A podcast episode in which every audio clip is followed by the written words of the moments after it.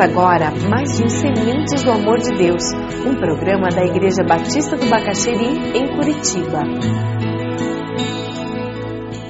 Nós temos como igreja experimentado muitas mortes durante os últimos meses. Nós temos lidado com o processo de luto de uma forma muito intensa. Pessoas muito amadas, queridas nossas. E o que Deus colocou no meu coração é que eu estivesse trazendo uma mensagem que nos ajudasse a trabalhar com esse conceito de luto, verdade sobre vida eterna, para que nós pudéssemos ministrar uns aos outros, para que nós pudéssemos nos sentir estimulados a abençoar as famílias que estão passando por esse processo de luto. O texto que Deus colocou no meu coração, um texto muito conhecido de todos nós. Eu vou pedir que você abra sua Bíblia lá em João, capítulo onze. O tema da mensagem hoje é morte e vida além. Como é que a gente lida com essa história de morte e como é que a gente sabe e vive com certeza de que existe vida e vida eterna? Como é que a gente fala com as pessoas sobre isso? Como lidar sadiamente com a perda de entes queridos? Como lidar com o luto? Todos nós, mais cedo ou mais tarde, passamos por isso. Se você nunca perdeu as pessoas mais significativas da sua vida, se você não teve que sepultar um pai, uma mãe, um esposo, uma esposa, um filho, se você não teve que sepultar um irmão, talvez essa mensagem não consiga ter um eco muito forte no seu coração, porque você não vai entender exatamente a dor dessa ferida.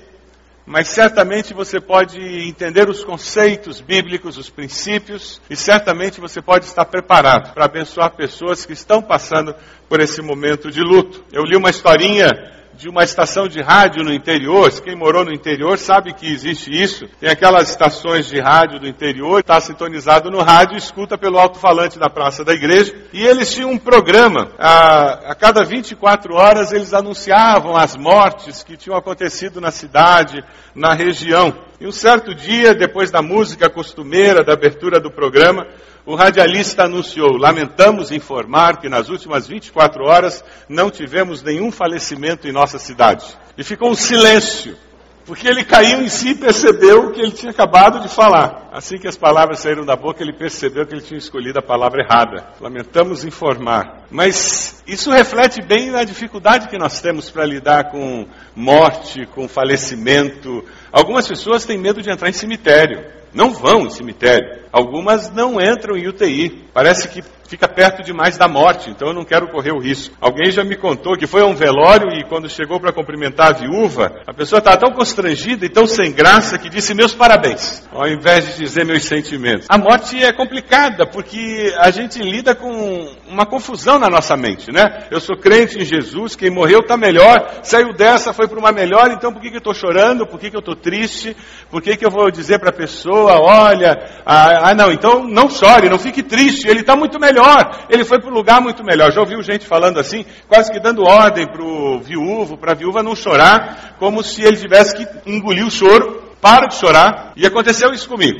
No sepultamento do meu pai, eu comecei a chorar e uma pessoa chegou bem atrás de mim, muito quieta, muito calma, e disse assim, Roberto, pare de chorar, você é seminarista. Eu olhei para a pessoa, daí que eu chorei mais, porque eu já tinha resolvido essa questão. Mas talvez alguns anos antes eu tivesse engolido meu choro naquela hora. Porque, afinal de contas, nós temos essa luta. Afinal de contas, eu posso chorar ou não posso? Eu posso sentir saudade ou não? Será que eu estou negando a minha fé quando eu, eu me sinto frustrado, irado, irritado, porque eu perdi alguém? Tem algum problema se eu me sentir assim? Ao mesmo tempo, é verdade que a gente sofre e fica um vazio, e, e o difícil é preencher a rotina do dia a dia. Aquele momento do sepultamento é muito triste, aquele momento da perda é muito triste, mas o duro é preencher os vazios da rotina do dia a dia com aquela pessoa. E depois de uma semana, duas, todo mundo que foi tremendamente solidário naquele momento de perda. Pessoas amadas que nos carregaram no colo.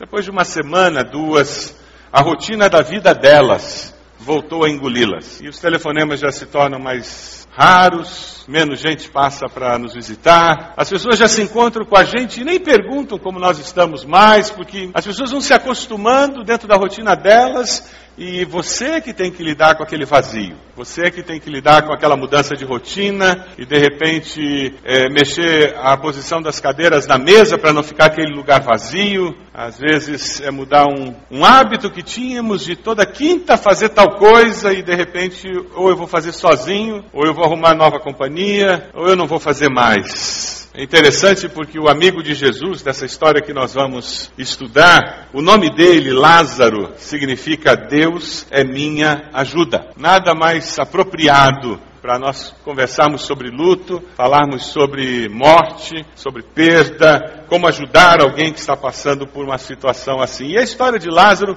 amigo de Jesus, ele era recebido naquela casa, Lázaro, Maria e Marta o recebiam como se fosse da família. Ah, Lázaro está doente, é o provedor da casa, elas mandam buscar Jesus, dois dias depois Jesus chega, Lázaro já está morto, sepultado, a situação é caótica. Pegue lá sua Bíblia em João, capítulo onze, a partir do versículo dezessete. Ao chegar, Jesus verificou que Lázaro estava no sepulcro havia quatro dias. Betânia distava a cerca de três quilômetros de Jerusalém.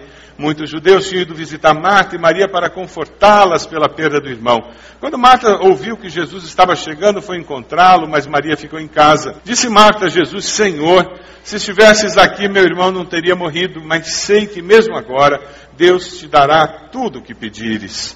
Disse-lhe Jesus: o seu irmão vai ressuscitar. Marta respondeu: eu sei que ele vai ressuscitar na ressurreição no último dia. E disse-lhe Jesus: eu sou a ressurreição e a vida. Aquele que crê em mim, ainda que morra, viverá. E quem vive e crê em mim não morrerá eternamente. Você crê nisso? Ela lhe respondeu: sim, Senhor, eu tenho crido que tu és o Cristo, o Filho de Deus que devia vir ao mundo. E depois de dizer isso, foi para casa e, chamando à parte Maria, disse-lhe: o mestre está aqui, está chamando você. Ao ouvir isto, Maria levantou-se depressa, foi ao encontro dele. Jesus ainda não tinha entrado no povoado, mas estava no lugar onde Marta o encontrara.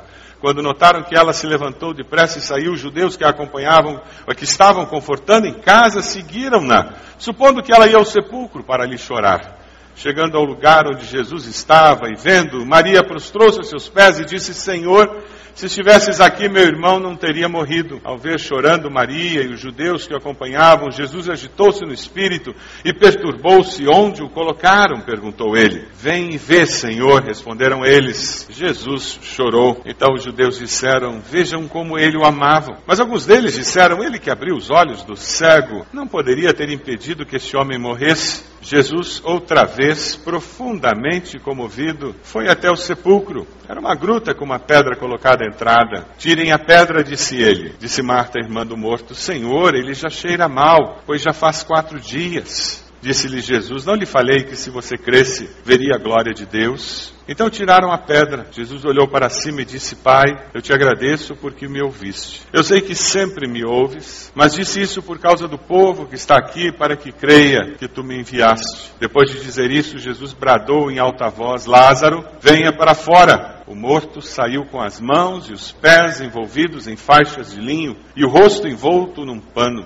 Disse-lhe Jesus: tirem as faixas dele e deixem-no ir. Muitos dos judeus que tinham vindo visitar Maria, vendo o que Jesus fizera, creram nele. Jesus lida com a falta de esperança de uma maneira muito especial. Em momentos de luto e de dor, é muito fácil a falta de esperança se instalar no coração das pessoas. Em momento de perda, nós temos a, a tendência de jogar a toalha, como nós falamos, de dizer: não tem jeito. Agora acabou tudo. Agora a vida não tem mais sentido. Momento de perda, de luto, é o momento em que com facilidade a desesperança se instala. Versículo vinte e um, se você der uma olhada, no versículo trinta e dois, Marta, Maria falam a mesma coisa. Elas deviam ter conversado sobre isso. Senhor, se estivesses aqui, meu irmão não teria morrido. A afirmação foi igual das duas. Elas tinham o mesmo sentimento. Se Jesus estivesse aqui, Lázaro não morria. A dor limita a nossa percepção da realidade.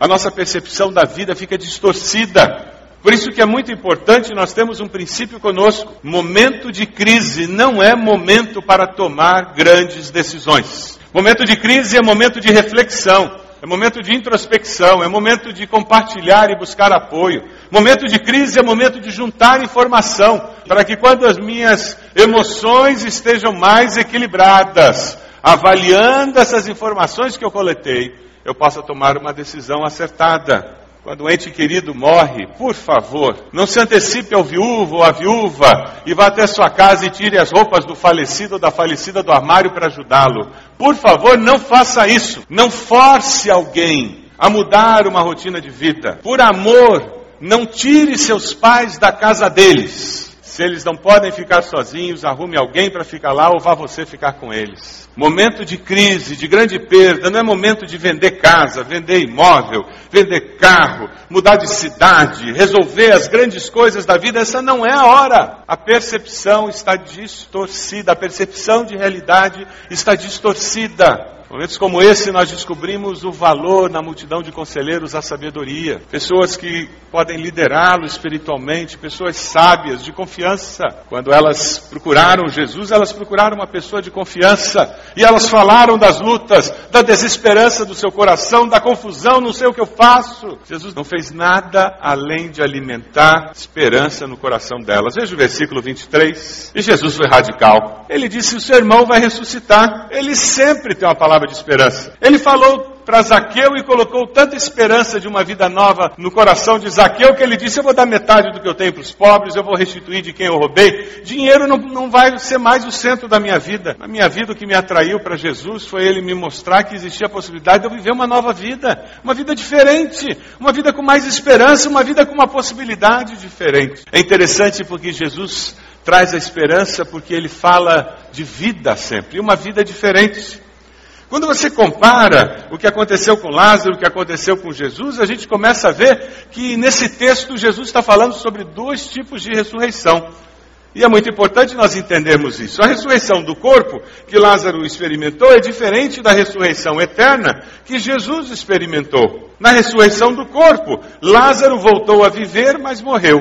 Na ressurreição eterna, Jesus voltou a viver e vive eternamente. A ressurreição de Lázaro, Jesus, quando ele manda Lázaro se levantar no túmulo, ele refaz os músculos, os tendões, aquelas células que já estavam em decomposição há quatro dias, elas são refeitas, reorganizadas biologicamente, e aquele organismo começa a funcionar, aquele coração começa a bater, aquele pulmão de novo se enche de ar, e aquele cérebro começa a receber circulação sanguínea, e de repente aquele corpo, aquele sangue que estava coagulado nas veias, ele de repente agora é líquido, e ele começa a ser bombeado pelo coração. E Jesus faz aquele milagre na vida de Lázaro, ele volta a viver, mas essa é a ressurreição do corpo. Você já encontrou com Lázaro por aí? Não, porque ele voltou a morrer, porque fisicamente ele morreu. A ressurreição de Jesus, a palavra de Deus nos fala de um corpo glorificado, um corpo que tem outra natureza, um corpo com o qual nós vamos viver eternamente. Quando nós morremos, nós saímos dessa dimensão do tempo e nós passamos para a realidade que é atemporal. Deus vive no eterno hoje, por isso que mil anos é como um dia, um dia é como mil anos. Quem morre entra na presença de Deus imediatamente, amém? Quando nós morremos, nós vamos viver na eternidade. Não é porque nós mereçamos, é porque Jesus conquistou isso para nós. Jesus trabalha com aquelas mulheres e com todos que estavam ali, com a falta de percepção de eternidade, que é típica de nós, seres humanos, que vivemos nesse mundo com os pés plantados na terra. Veja o versículo vinte e cinco, vinte e seis, por gentileza. Vamos ler juntos esse texto? Disse-lhe Jesus, eu sou a ressurreição e a vida. Aquele que crê em mim, ainda que morra, viverá. Quem nasce uma vez, fisicamente, morre duas vezes, física e espiritualmente. Quem nasce duas vezes, quem nasce fisicamente e nasce espiritualmente, morre só uma vez, fisicamente. A grande pergunta é, em qual desses quadros você está? Você já nasceu espiritualmente? Ou você nasceu apenas fisicamente? Quem sabe Deus trouxe você hoje, para que hoje você confesse Jesus como Senhor e Salvador.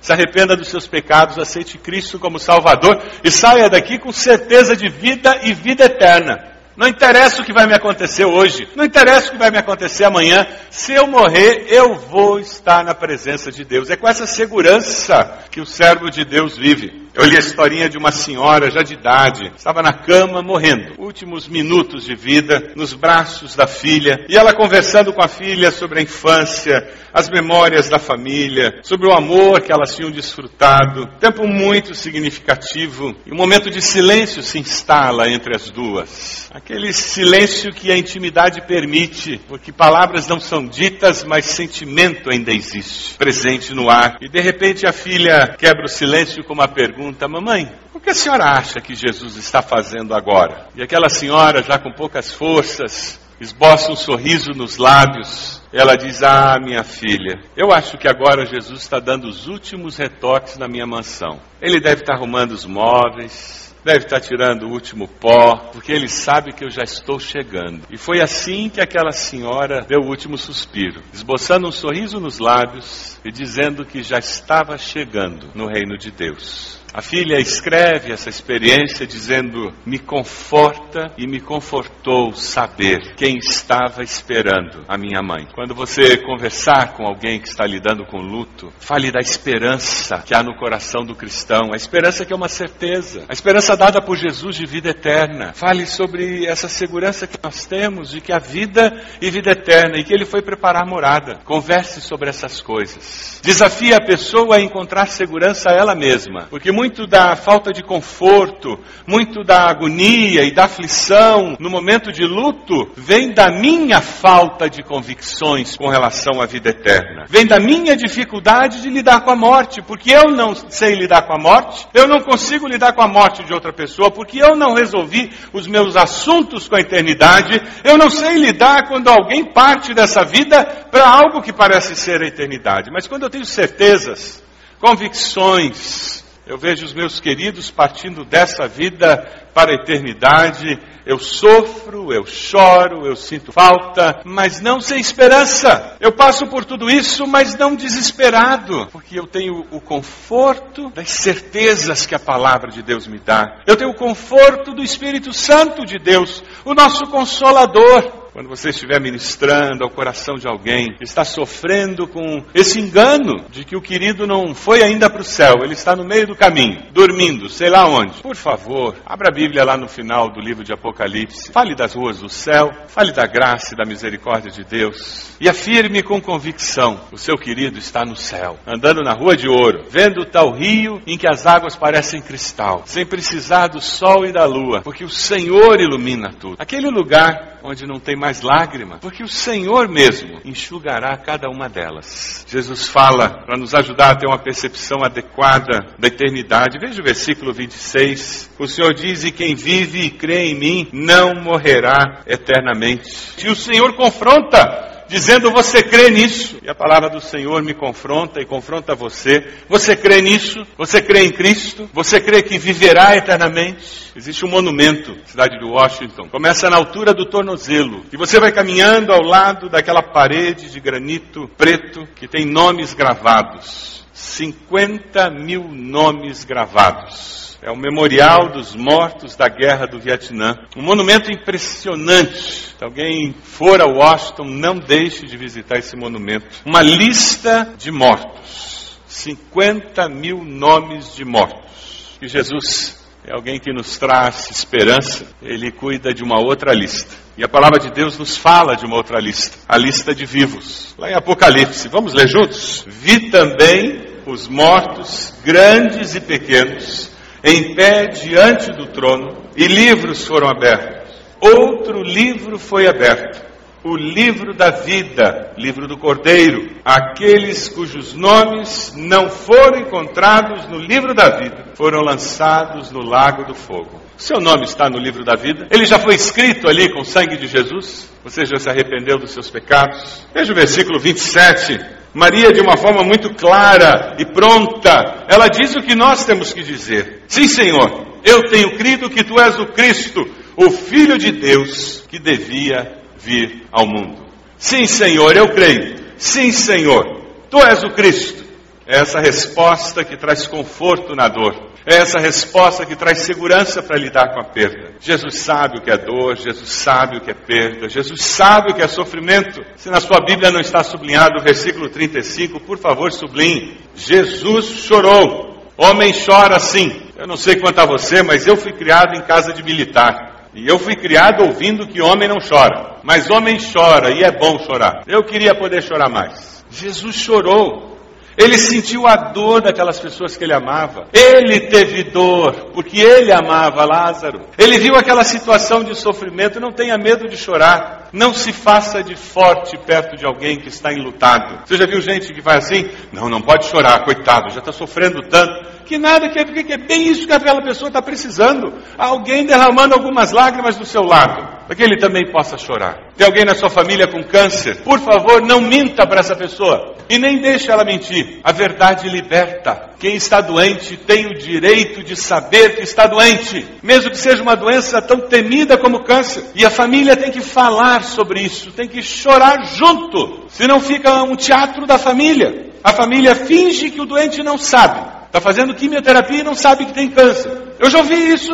Como que alguém nos nossos dias faz quimioterapia e não sabe que tem câncer? Para com isso. Mas a família está brincando, é um teatro. E o doente, para a família não sofrer, ele não conta que tem câncer. Ele não conta que está desconfiado que tem câncer. Não, é uma hérnia de esôfago. Por favor, falem a verdade, porque a verdade liberta. Falem com amor, chorem junto. Convide alguém para contar a verdade junto. Se você se sente incapaz de fazer isso sozinho, convivam, peça ajuda de um psicólogo. Para vocês passarem, peça ajuda de pastores, líderes espirituais, vocês passarem por esse momento, mas chorem juntos, deem risada juntos, lutem juntos, no meio do luto, da perda, do sofrimento, nós precisamos repartir as nossas dores, porque assim nós podemos nos ajudar. E o Senhor chora, e quando o Senhor chora, as pessoas percebem o amor que Ele tinha, e dentro daquele ambiente de dor, Jesus não fica dizendo, coitado de mim, eu já tenho que morrer na cruz e ainda perco um grande amigo, coisa horrível. Não, ele disse, o que, que pode ser feito? E aqui tem um princípio maravilhoso. Jesus podia, com o poder dele, ter vaporizado a pedra na frente do túmulo, não podia? Gente, ia dar ibope. Ou quem sabe a pedra podia subir assim aos pouquinhos, que nem coisa de Spielberg. Não ia ser legal? Os homens colocaram a pedra no lugar? Colocaram. Os homens podiam tirá-la? Podiam. Jesus vira para os homens e diz, tire a pedra, tire as faixas dele. Lá no versículo quarenta e quatro, deixe-no ir. Depois que Jesus faz o impossível, ele diz, tire as faixas. Jesus podia ter feito com que as faixas saíssem sozinha do corpo de Lázaro, não ia ser bonito? Tem um princípio bíblico muito importante aqui. O que o ser humano pode fazer normalmente, Jesus nos manda fazer sob a sua direção. Não na força da carne. O que você pode fazer, faça sob a direção do Senhor. Ore de manhã, dobre o joelho, jejue, busque a direção de Deus. O que nós podemos fazer, nós devemos fazer sob a direção do Senhor. Agora, ressuscitar Lázaro não tinha como, não é mesmo? O que o ser humano não pode fazer, Jesus faz com simplicidade e com autoridade. Jesus fez discurso, ele tirou uma pauta de vinte folhas para explicar espiritualmente a batalha espiritual entre a morte e a vida. Não, o que, que ele disse? Lázaro, sai. Quem tem autoridade não precisa fazer grandes bagunças, grande confusão. Simplesmente comanda, Lázaro venha para fora. O que o ser humano não pode fazer, pode ficar tranquilo, meu irmão. Deus pode fazer. Nós servimos um Deus que não conhece impossíveis, amém? Jesus chorou. E ainda chora com as nossas dores. Jesus sofre conosco. Nós servimos a um Deus que é presente, ativo. E que o maior interesse dele é que eu e você possamos viver com essa segurança de que a vida é vida eterna com ele. Quem sabe você entrou aqui e você tem, tinha medo da morte. Quem sabe você entrou aqui e você não, não conhecia Jesus como Salvador. E você quer fazer isso. Você quer dizer como Maria, eu creio que o Senhor é o Cristo, o Filho do Deus vivo.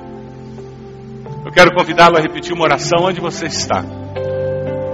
No seu coração diga, Senhor, eu me arrependo dos meus pecados. Fale isso para o Senhor. Eu confesso Jesus como meu Senhor e Salvador. Eu quero viver com a certeza de vida eterna. Deus amado, nós queremos em nome de Jesus agradecer ao Senhor pela segurança que o Senhor nos dá de que a vida e vida eterna em Cristo Jesus. Te rendemos graças, ó Deus, pela segurança que existe em nossas almas, de que Cristo Jesus na cruz conquistou para nós a bênção de vida eterna, de perdão dos nossos pecados.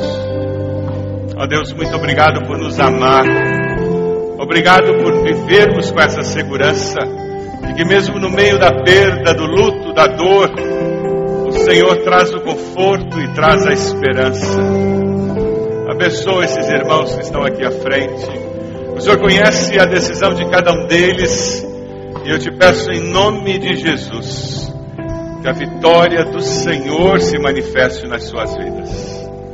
Ó Deus, que eles tenham alegria de ver o propósito do Senhor se cumprindo. Ó Deus amado, oramos pelas famílias de nossa igreja que estão lidando com luto nesses dias. Irmãos amados, irmãs amadas de nossa igreja, conforta-os como só o Senhor pode confortar. E concede-nos, ó Deus, a bênção de, como igreja, como irmãos em Cristo, de sermos bênção na vida desses queridos nossos, com palavras e ações, que possamos ser instrumentos do Senhor na vida dessas famílias. Nos leve agora com a segurança de que o teu amor sempre estará conosco, a certeza de que a tua graça é infinita e de que as consolações do teu Santo Espírito estão conosco, hoje e sempre. Amém, Senhor. Amém.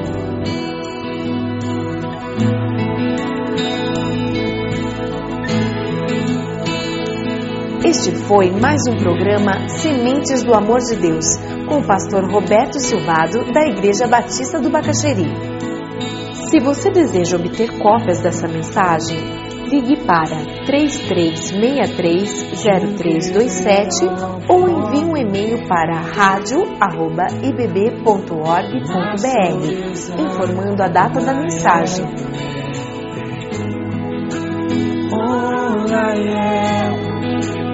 Oh, yeah.